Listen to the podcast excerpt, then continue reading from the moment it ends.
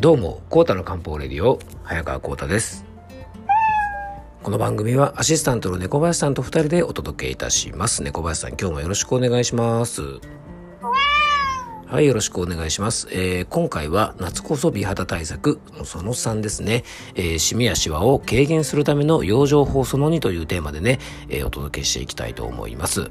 さて、皆さんいかがお過ごしでしょうか、えー、今日からですね、僕はお仕事が再開でございます。えー、昨日まではですね、つらつらと僕の夏の思い出についてね、いろいろお話をさせてもらいました。えっ、ー、と、休みのね、最終日の昨日はですね、えー、静岡の清水港にちょっと出かけて、えー、お魚を食べたりとかですね、海を眺めたりとか、あと、え地元のですね、ちょっと美味しいソフトクリームのお店に行ったりとか、え清水のね、商店街の、えにあるですね、老舗の果物屋さんがやってるね、フレッシュジュースのお店なんかに行ったりしてね、あの、ちょっと休み最終日を楽しんできました。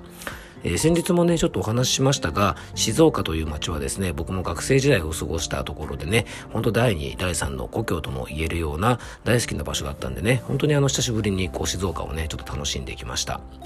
まあ本当ね、休み中はあの、ゆっくりね、大好きなお風呂に入って、えー、ジョギングもいっぱいしましたしね、本もたくさん読んだし、ゲームもいっぱいしましたしね、えー、にゃんことも遊んでですね、なんとうちのにゃんこはですね、今度芸を覚えましたのでね、今度にゃんこが覚えた芸については、またお話ししたいと思うんですが、えー、ビールもいっぱい飲んだしね、プロレスもいっぱい見ましたし、えー、普段からですね、割とのんびり過ごしているんですが、まあいつも以上にですね、のんびりできた4日間、まあ最高のね、夏休みをちょっと過ごしました。はい。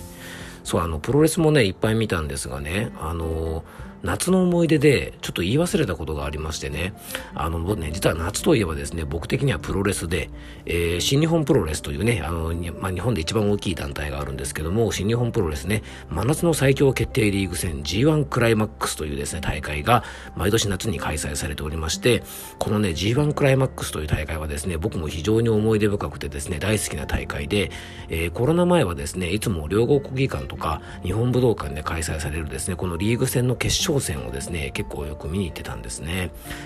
なのでね、この真夏のプロレスのね、思い出は本当山ほどありまして、多分これを語り出すとですね、番外編が10回分ぐらいになっちゃうのでね、えー、ちょっとこの話はですね、また今度別の機会というかですね、この番組ではね、話さないで、えー、まあ、プロレスのね、番組で話せという話なのでね、えー、僕のね、えっ、と、もう一つの番組、えー、コータと毎週プロレスというね、プロレスの番組で、この辺りはね、あの、機会があったらお話ししたいなと思います。えー、それでは本編の方に入っていきましょう。コータの漢方レディオ、今日もよろしくお願いいたします。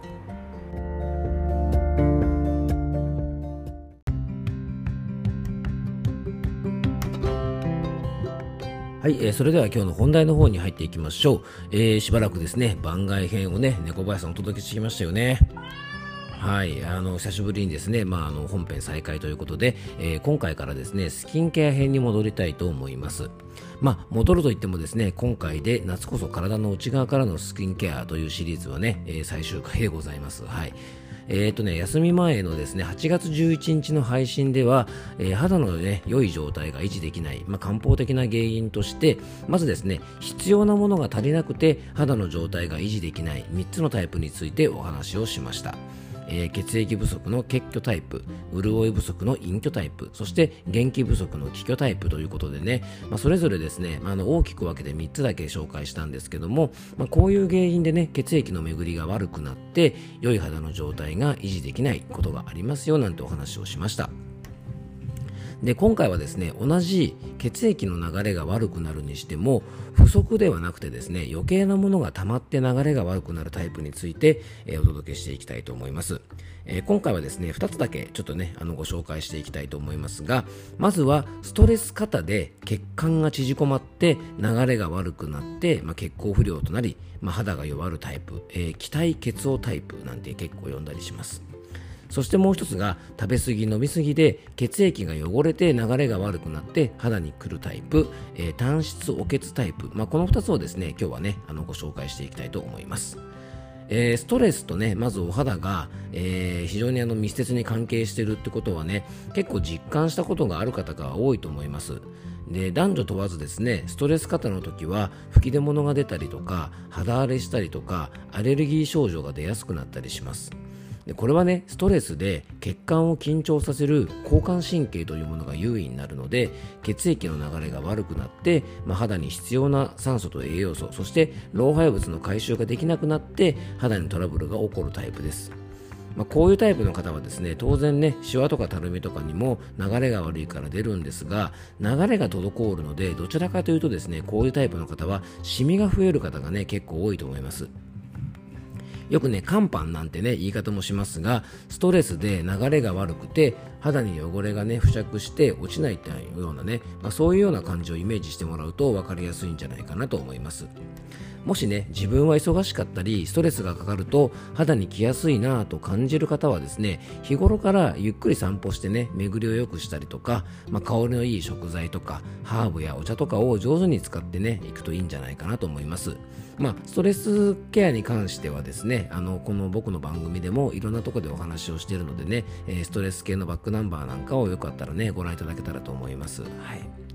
あとね体力がある方はこういうねストレスあのストレスであの肌の調子が悪くなる方なんかは、まあ、サウナとかねジョギングとか排泄する養生でも、えー、肌や心がすっきりするかもしれませんからあの一度試してみてもいいかもしれませんね。で次がね食べ過ぎ飲み過ぎタイプです、まあ、これはねストレス以上にかな。やっぱりねある意味ストレス以上にお肌の影響が出ることは皆さんもねきっと納得じゃないかなと思います本当ね、肌というのは不思議なもんでね、ちょっと甘いものを食べ過ぎただけでもすぐに吹き出物が出るし、ね、アトピーとかね、あの、そういったものもひどくなったりするしね。まずあの、うん、よくアトピー性皮膚炎なんかは特にそうなんですが、まあ、食事を変えないとね、アトピーは治らないよと言われるぐらい、食べたものはですね、体のデトックス器官である肌にね、いろいろ現れてきます。これね、今僕ポロッと言いましたけども、お肌がね、デトックスの期間であるっていうことはね、皆さんあの大丈夫でしょうかね？えー、汗をかいたりとか、老廃物を出す場所は、実はね、あの、お通じとかおしっこだけではなくて、えー、この肌もね、そういう体の中のデトックス期間を担っていますから、やっぱ食べ過ぎたり飲み過ぎたりして、ゴミが増えればですね、当然肌にもトラブル出てくるんですね。えー、食べ過ぎて血行不良になって肌の調子が悪くなるというのは、えー、血液の流れをね顔の流れで例えると、えー、前回ですね、え紹介した、え足りなくてね流れが悪くなるっていう方は、まあ、簡単に言えばですね足りないわけですからね川の水が少なくて流れないような状態。そしてね、え先ほど紹介したストレスで流れないのは川幅が狭くて流れないような状態。で、今紹介した食べ過ぎ飲み過ぎで流れないのは、ゴミが多くて流れない。なんかドロドロしちゃってね、流れが悪くなってるような感じです。ね、ここまで来るとね、もうあの養生法もね、すごく分かりやすいと思います。えー、取りすぎてね、肌に老廃物が多いわけですから、当然ね、ゴミ処理をしなければいけません。えー、例えばね、夕食とかをね、ちょっとプチ断食したりとか、まあ、食をね、根本から見直したりとか、食べる時間を工夫したりとか、ストレスで食べてしまっている方もね、結構多いと思うので、先ほどちょっと紹介したね、ストレスケアなんかも、こういった方はね、合わせて行うと効果的ですし、食べ過ぎる人はですね、我慢ができない方が結構多いので、誰かとね、一緒に楽しみながら、ちょっと食事改善、ね、ちょっとゲーム感覚で食事改善なんかをしてみるっていうのも、あのー、ちょっとそんな工夫もね、大事じゃないかなと思います。で食べ過ぎ飲み過ぎの方もですねストレス同様に体の中にゴミが多いので、えー、お肌の汚れとかあとシミができやすくなります。でシミやシワねたるみは流れが悪くなっているというサインでそしてね力が不足しているというサインだと思います。で中医学ではですねそれぞれねやっぱりこういう原因によって使う漢方薬も異なり当然ですがね漢方薬が異なれば生活習慣の中での対策も異なってきます。まずはね、あの自分自身が何が原因でお肌の調子が悪いのか、ね、今日はね、あのストレスと食べ過ぎ飲み過ぎとか紹介しましたが、まあ、その前に紹介したね、不足しているのかなど含めて、えー、まずね、何が原因で肌の調子が悪いのか、まあ、それを知ることでね、自分がやるべき対策が分かってきます。でね、美容の情報って今本当にいろんなところで溢れてます。あのインスタとか見てるとね本当にすごい数の広告とか、まあ、あのステマとかねそういったものが溢れていて当然ね販売が目的なのですから、まあ、使うだけで OK ですよみたいなニュアンスの宣伝が増えてきちゃっていると思います、まあ、でもそれ自体はねもう仕方がないことだと思うのでぜひねそういう、まあ、あの美容関係のものもねぜひあの外側からのケアも上手に活用しながら、えー、自分がね理想とするお肌の状態になるために、まあ、大切なね生活の中で使える養生法をぜひ一つでもねあの取り入れてみてもらえたらなと思います。まあ、闇雲にねこの美容の情報とかに振り回されないで自分にとってねあの最良のスキンケアの方法が何かっていうことをしっかり考えておく、まあ、それがですねある意味、えー、皆さん一人一人の究極のスキンケアの方法だと思います。あとはね、お肌以外に体調で気になることをピックアップして、自分の体調全体をね、ぜひあの確認して整えていくことが大事です。えー、お肌だけ見ていても、お肌は綺麗になりません。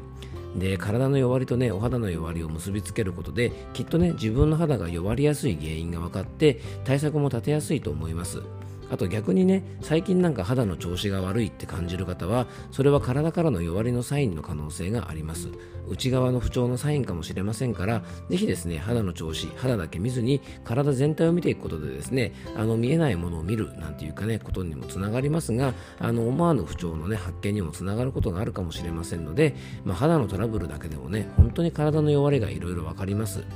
えー、ま、シリーズでですね肌は内臓の鏡ということでスキンケアについてねちょっと間に番外編なんかも入りましたがお届けさせていただきましたが裏返すとねこのスキンケアというのはね大きな病気のケアにもつながりますし、えー、いろんなところにつながってきます。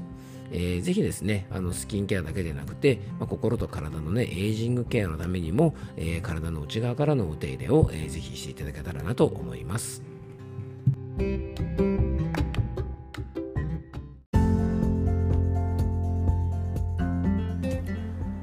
はい、ということでね、今回も、えー、クロージングのお時間となりました。えー、休みの前にね、お届けした、えー、と、今回のね、スキンケアの最終回、えー、ちょっとね、間が空いてしまって、ちょっと分かりづらくてすいませんでしたね、本当にね。うん。あの、8月もですね、後半に入り、まだまだですね、暑さも紫外線も厳しい日が続きますので、あの、ぜひですね、今日、今回お伝えしたようなね、この夏のスキンケア、えー、結構肌にね、負担がかかる時期ですので、皆さんもね、あの、気をつけてお過ごしいただけたらと思います。えー、最後に僕からご案内です。この番組ではあなたからのメッセージやご質問、番組テーマのリクエストなどお待ちしております。メッセージやご質問は番組詳細に専用フォームのリンクを貼り付けておきますので、そちらからよろしくお願いいたします。Twitter やね、Instagram の DM とかでも構いませんのでね、お気軽にメッセージいただけたらと思います。えっとね、休み中はですね、ちょっと僕意識的にですね、ちょっとツイッターとかですね、インスタグラムをあんまり見ないようにしていて、あの、かなりね、携帯に触る時間も短かったんですね。なので、まあ、あの、ツイッターとかはね、仕事も兼ねて、まあ、情報発信としてやってるんですけども、まあ、あんまりね、あの、それもね、やりすぎるとですね、ちょっとまあ、疲れも出てくるのかなと思ったので、えー、あんまりね、ちょっとこう、スマホ見ないようにして過ごすとですね、なかなかこれ快適だったんですね。なのでですね、えっと、ちょっとお友達の方とかね、あの、僕のリアクションが少ないなと思ったかもしれませんが、実は朝ね、一つだけツイートをして、あとはほとんどツイッターはね、今回やらなかったんでね、えっと、またこちらのね、ツイッターの方もね、今日から頑張ってね、いろんな情報を皆さんにお届け届けしていきたいと思いますので、えー、よかったらですね、Twitter とか Instagram の投稿なんかもよかったら皆さん覗いてみてください。えー、今日も聞いていただきありがとうございます。どうぞ素敵な一日をお過ごしください。漢方専科サータ薬房の早川幸太でした。では、また明日。